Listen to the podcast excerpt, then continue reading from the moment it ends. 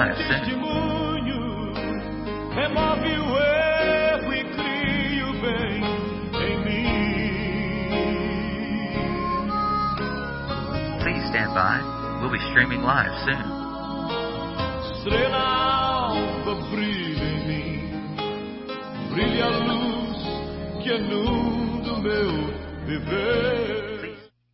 Well, good morning, beloved. I want to welcome you this morning to Bible study time here with Rick Bonfim Ministries. I'm Gene Thomas. I'm delighted to sit with you and read God's Word and have a few reflections on it with you this morning. I want to begin by telling you what I'm going to do. I'm, I'm going to read the scripture to you from the Living Bible. I'm going to read the fifth chapter of the of First Timothy. So if you want to turn there, that's what we'll be talking about today. First, the chapter five. After I've read it from the Living Bible, I'm going to move on into talking about some of the things that caught my interest when I read that chapter, pertinent to some of the words in that chapter, and then draw a few conclusions, and that'll be it. So that's what we're going to do this morning. And if you can walk along with us, we, we'd love to have you. So let me begin with the reading of the text, First Timothy, chapter five, Living Bible.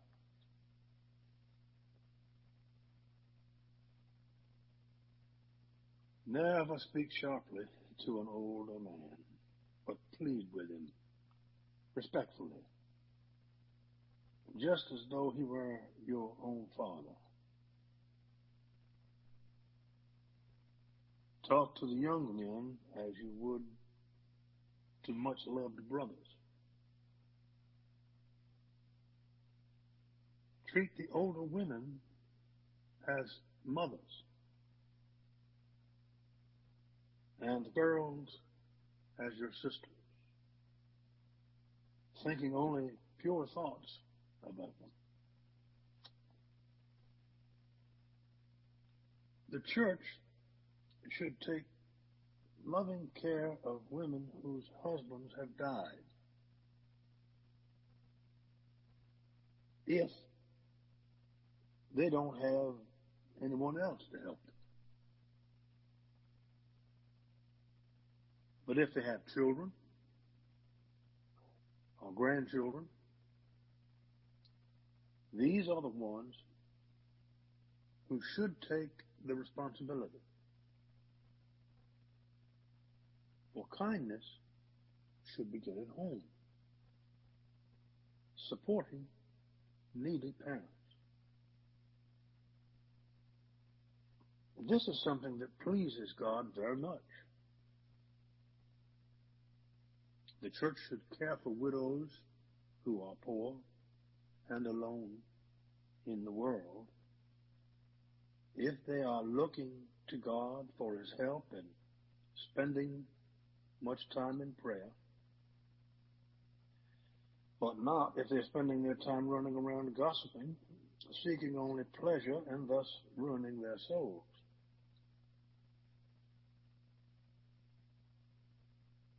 This should be your church rule so that Christians will know and do what is right.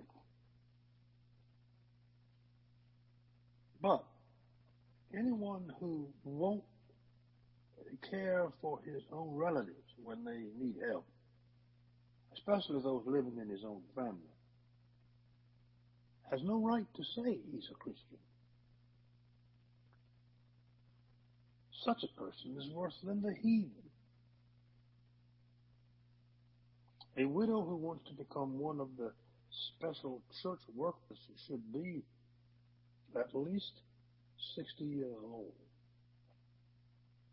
and have been married only once. She must be well thought of by everyone because of the good she's done.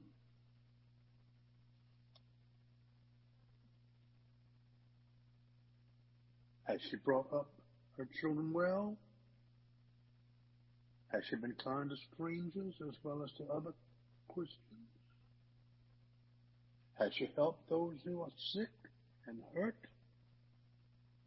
Is she always ready to show kindness? The younger widows should not become members of this special group because after a while they are likely to disregard their vow to Christ and marry again. And so they will stand condemned because they broke their first promise. Besides, they are likely to be lazy and spend their time gossiping around from house to house, getting into other people's business. So I think it's better for these younger widows to marry again and have children, take care of their own homes, then no one will be able to say anything against them. For I'm afraid that some of them have already turned away from the church and been led astray by Satan. Let me remind you again that a widow's relatives must take care of her, not leave this to the church to do. Then the church can spend its money for the care of widows who are all alone and have nowhere else to turn. Pastors who do their work well should be paid and should be highly appreciated, especially those who work hard at both preaching and teaching. For the scripture says, never tie up the mouth of an ox when it is treading out the grain. Let him eat as he goes along. In another place, those who work deserve their pay. Don't listen to complaints against the pastor unless there are two or three witnesses to accuse them. If they have really sinned, if they should be rebuked in front of the whole church so that no one else will follow that example. I solemnly commend you in the presence of God and the Lord Jesus Christ and of the holy angels to do this, whether the pastor is a special friend of yours or not. All will be treated exactly the same. Never be in a hurry about choosing a pastor. You may overlook his sins and it will look as if you approve of them. Be sure that you yourself stay away from all sin. By the way, this doesn't mean you should completely give up drinking wine. You ought to take a little sometimes as medicine for your stomach because you're sick so often. Remember that some, even pastors, lead sinful lives and everyone knows it in such situations, you can do something about it. But in other cases, only the judgment day will reveal the terrible truth. In the same way, everyone knows how much good some pastors do, but sometimes their good deeds aren't known until long afterward. There the reading of the fifth chapter of First Timothy. My goodness, it's stern, isn't it? This, that's an understatement to say it's stern. My goodness, I wouldn't want to be a widow around that church. I don't think. By the time they got through tearing at a, at a widow, I don't know what in the world we'd do or a pastor for that matter. A pastor that goes to that church is going to have a rough time because it's it's tough. They do things different from the way we do them now. See things differently in many ways than we do now. And it's a good idea to always remember the years that separate us the forms of discipline that separate us.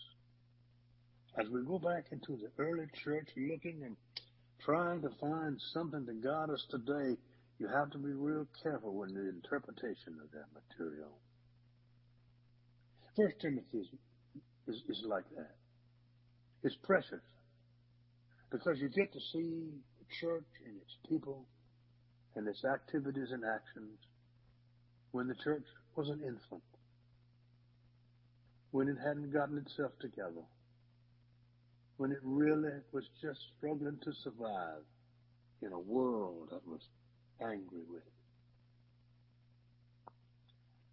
I want to say, in, in thinking about this fifth chapter, remember that Timothy traveled with Paul.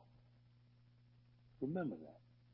You remember Paul went a lot of interesting places and he had this young man with him. Acts 16, verse 1 to 3, Acts 19, verse 22, Philippians, the second chapter, 19, or Corinthians 4. All these places mention the, the relationship in terms of the fact that Timothy was also a missionary along with Paul. Now, I'm saying that to you this morning because I want you to understand that Timothy and Paul both were missionary preachers.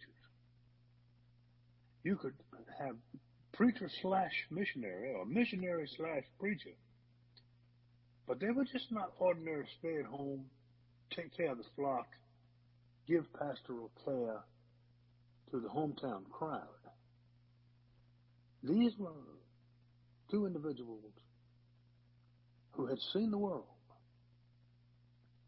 had traveled intensely. Most people in, in this day didn't go five miles from their home their whole lifetime. And here you have these two who have traveled the length of the Mediterranean, as far as we know, spreading the word of God. Timothy was a missionary. Now, do you know any great missionary preachers in your life? Just consider them today. Are you are you a missionary? One of the great powers of this ministry is its connection between its preaching and its missionary emphasis. And the great missionaries here are often lay people. I mean, these just ordinary folk who take pilgrimages to places. But they are profoundly effective. Their lives are, are, are, are changed because now they, they have the connection. You have the, the right connection. Boom, the electricity goes through you of the fact that you become a traveling missionary yourself. All your whole life is different. And I, it, it doesn't have to be on the other side of the earth. I've always been fascinated with the Mormon church and the way I know many people don't think they're apostate or something and go crazy when they hear the word, but the fact of the matter is they're a peculiar American church, and we don't really consider them too much, but they are a missionary crowd. If you study them, you you see them on the street a lot of times. You always see two young men on two bicycles with a white short sleeve shirt on usually, and and uh, riding down the road with a necktie on and a name tag. And they go from place to place and share the words and love of Jesus. And they have to do it for a whole year, by the way, to, to become an elder in the church, like all the other men. They have to go away, and each each major city has a place for them. But uh, they, they got boots on the ground, y'all. I mean, I I have to respect that. I have to respect it because that's what my uh, progenitor wanted to do. John Wesley said, "You go from house to house, and you visit, visit, visit." He said, "That's see, and the Mormons beat us to death with it." I, I had two young men to uh, meet me on the side of the road one day, uh, Mormon missionaries, and they began to talk to me. And I said, "Well, I don't have time for you right now." I said, "But I'm interested in you. If you could come to my my office tomorrow morning, I'll talk with you about it. Well, of course, I was a pastor of a large church in the town. They didn't know it. And, But the next morning they came and I saw them in the parking lot and they, you know, pulled up their carriage, took their helmets off, bike helmets off and went meekly to the door and knocked on the door and the secretary let them in. And she said, Reverend, there's two, two Mormon missionaries out here says they, they need to see you. I said, send them on in. So they came into my office and we talked. And I, God forbid, I just gave them a listening ear for a while. And they were tired and I said, would you like some water? I said, how about some, I got some good, good leftover Christmas cake back here. Would you like a piece? And are aren't you tired?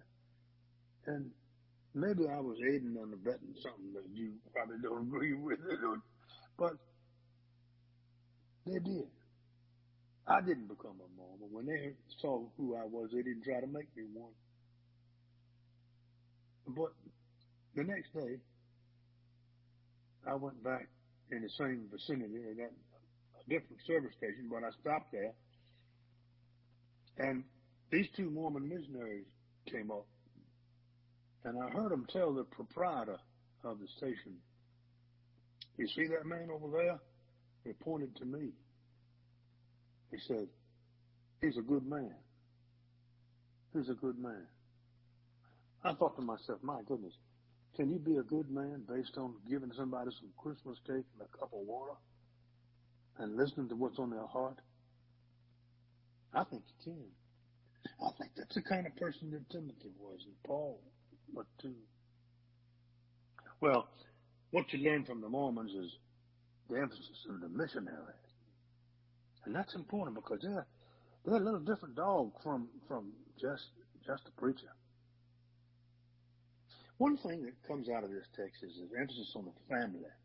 You hear the, you hear the, uh, interesting interplay between mothers and daughters and daughters as sisters, young men as brothers, and, and, and never treat an old man badly. You know, that's a family kind of a church. It's, it's, it has had Christian parental influence.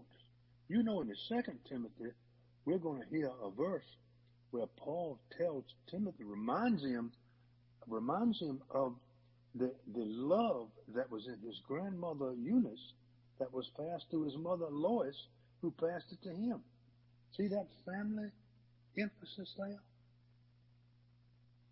It's very important.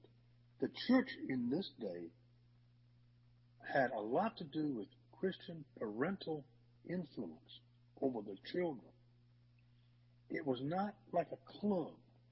We have turned church, church into sort of a sort of a social gospel club where we get together and bake cookies. Now, nothing wrong with cookies. I I love them very much, but the church is more than that.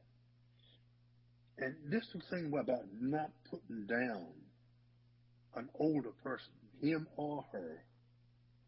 Don't put them down. Don't don't speak harshly to them. He wanted that to be remembered. He wanted it to be something that he he could get beyond. In other words, uh, he had it in his mind that it would be easy to be too stern with somebody in a church like this, and it would be in, in a family church. So he insists on respect. Respect is, is, is a hard thing to give to some older person.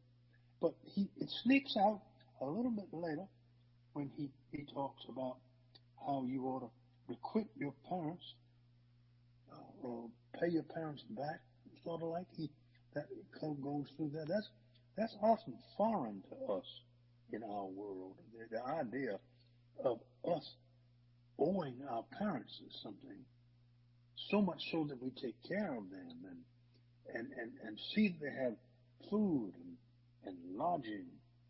The sense that we owe them something is foreign to us because we think they owed us everything. And today we never leave home till we're about 35 years old, or maybe a little worse or less. But the truth is, we just blame them for everything. You know, just we, we accuse them of, of everything we can think of, to, to uh, assert that, that we got some kind of disproportionate treatment. No. Look at that verse 4. It needs to be looked at carefully. They, another thing, they prioritize their time and their energy in this text too.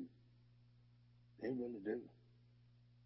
They make it sure that they have it down straight as to what is taking their time and what is a priority for them.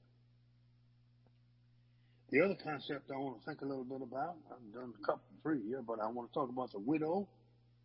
We have it in our mind that first and second century widows were treated poorly, not like women. You know, we always say they're treated so badly, you know, second class citizens and widows were beat up and, you know, they didn't have any food and so on. This kind of shows you that they are struggling with that because there's a long passage about widows, but they're not as dependent as we first thought. But a special emphasis is laid on them for church work. I thought about that. The widows and widow, this is not just widows, this is for widowers as well, where you have suddenly a person is alone. They've been on their own with somebody else all their life. The two have, have indeed become one as they were when they were married. And then one partner loses the other. It's a devastating thing. Devastating. So the early church was right in knowing that and in working on that. They carefully categorize these widows and maybe they're a little too busybody about it. And I think that's a fair, very fair accusation. Some of the things they say is just so, so incredibly pointed on, about it. But, but having to know the loss of a loved one and how completely and utterly debilitating that can be. You know, a person in your congregation can lose a loved one and overnight they're an entirely different person. The crushing that goes through that loss just makes them a different human being. There are some descriptions in here about, you know, how they, a widow ought to be 60 years old and a wife of one man. That stuff won't fly, of course. No, that will. That, that's changed over the years. Emphasis on a good wife, a descriptive analysis of that in verse 9. That's also somewhat similar to that. But just, just remember this idea of the widow and the church work are being discussed here, are being lifted up, talked about, thought about, and dealt with in this, the fifth chapter of First Timothy. Finally, I want to mention one thing as I close.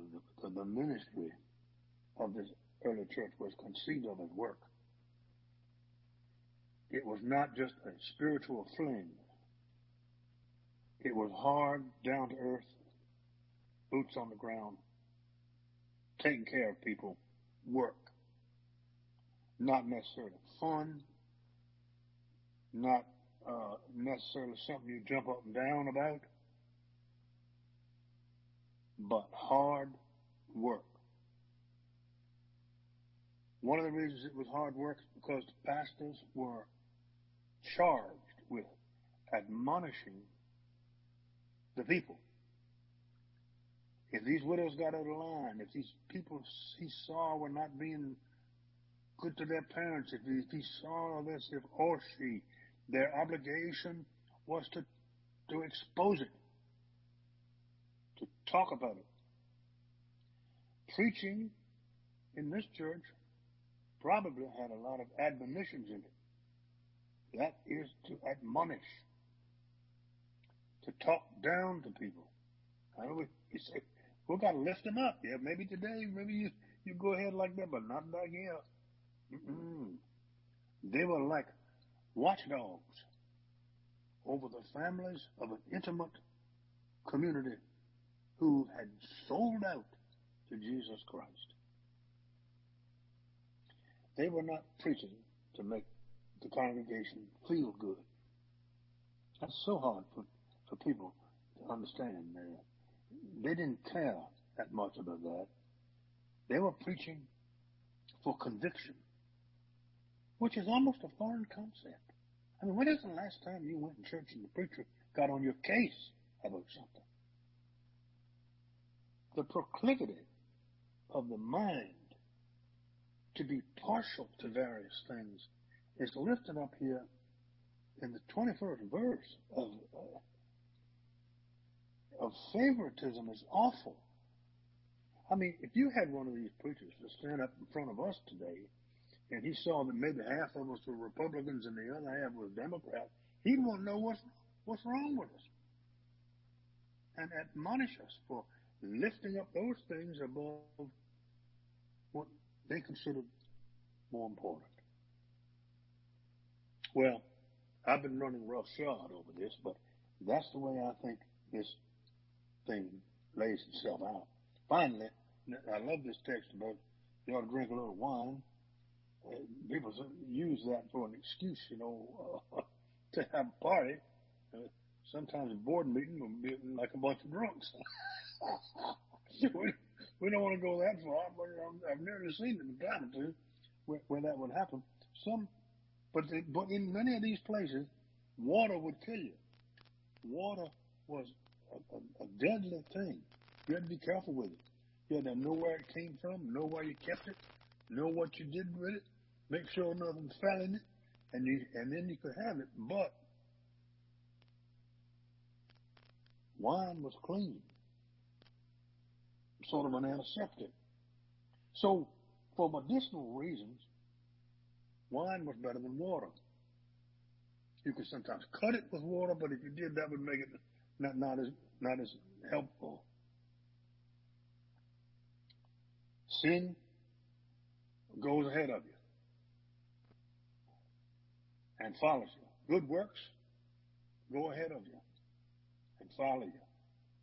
Thank God I took care of those Mormon missionaries that day. that good work followed me at least one day. What your good work will do, or even if you consider that good. But sin runs ahead of you. The old rabbis say when you utter something bad, how it comes out of your mouth, it goes and runs around the world and never comes back to you again, and you give it life. Oh my. I, I think of the things I've said and birthed into the world by saying them that are never coming back over the actions of sin. Never coming back. Well, that basically concludes what I want to say to you, Doug. Just a minute or two. Uh, if you want a good, clear study of Timothy, and you have access to the internet, a fellow who's real good with it is, is Chuck Swindoll. He's a pastor emeritus down there at the First Baptist Church in Atlanta. But he's written more books, I think, than I could read in a lifetime. But he has a handle on this I confess I read some of his stuff before I gave this talk. I didn't quote him because I didn't take anything directly from him. But he, just like most preachers, has an angle on certain things that is really good to listen. You can listen to him on the internet, on the YouTube, uh, and he will talk to you about this particular chapter, this particular text, and guide you through Timothy in a very sweet way. He's only he's 80 years old now, more more than 80 years old, but he um, he's really something to hear, and he ought to do it sometime. Uh, he he was a stutterer, and that appealed to me because I was too. When I was a young man, I was a stutterer. He had a drama teacher that enabled him to uh, or somehow overcome his stuttering. I had a fifth grade school teacher who thought she could just, it over to me, cure me by making fun of me. And something cured me. It might have been her. I don't know, but that was tough treatment. I'm sure Chuck Swindoll was, was, was, was tough too, to, to. But here we go. This week is gone and I have had such joy talking with you. I really have. I'm really thankful for you. And I've asked God to bless you and fill you with his Holy Ghost until we meet again. Amen. Goodbye.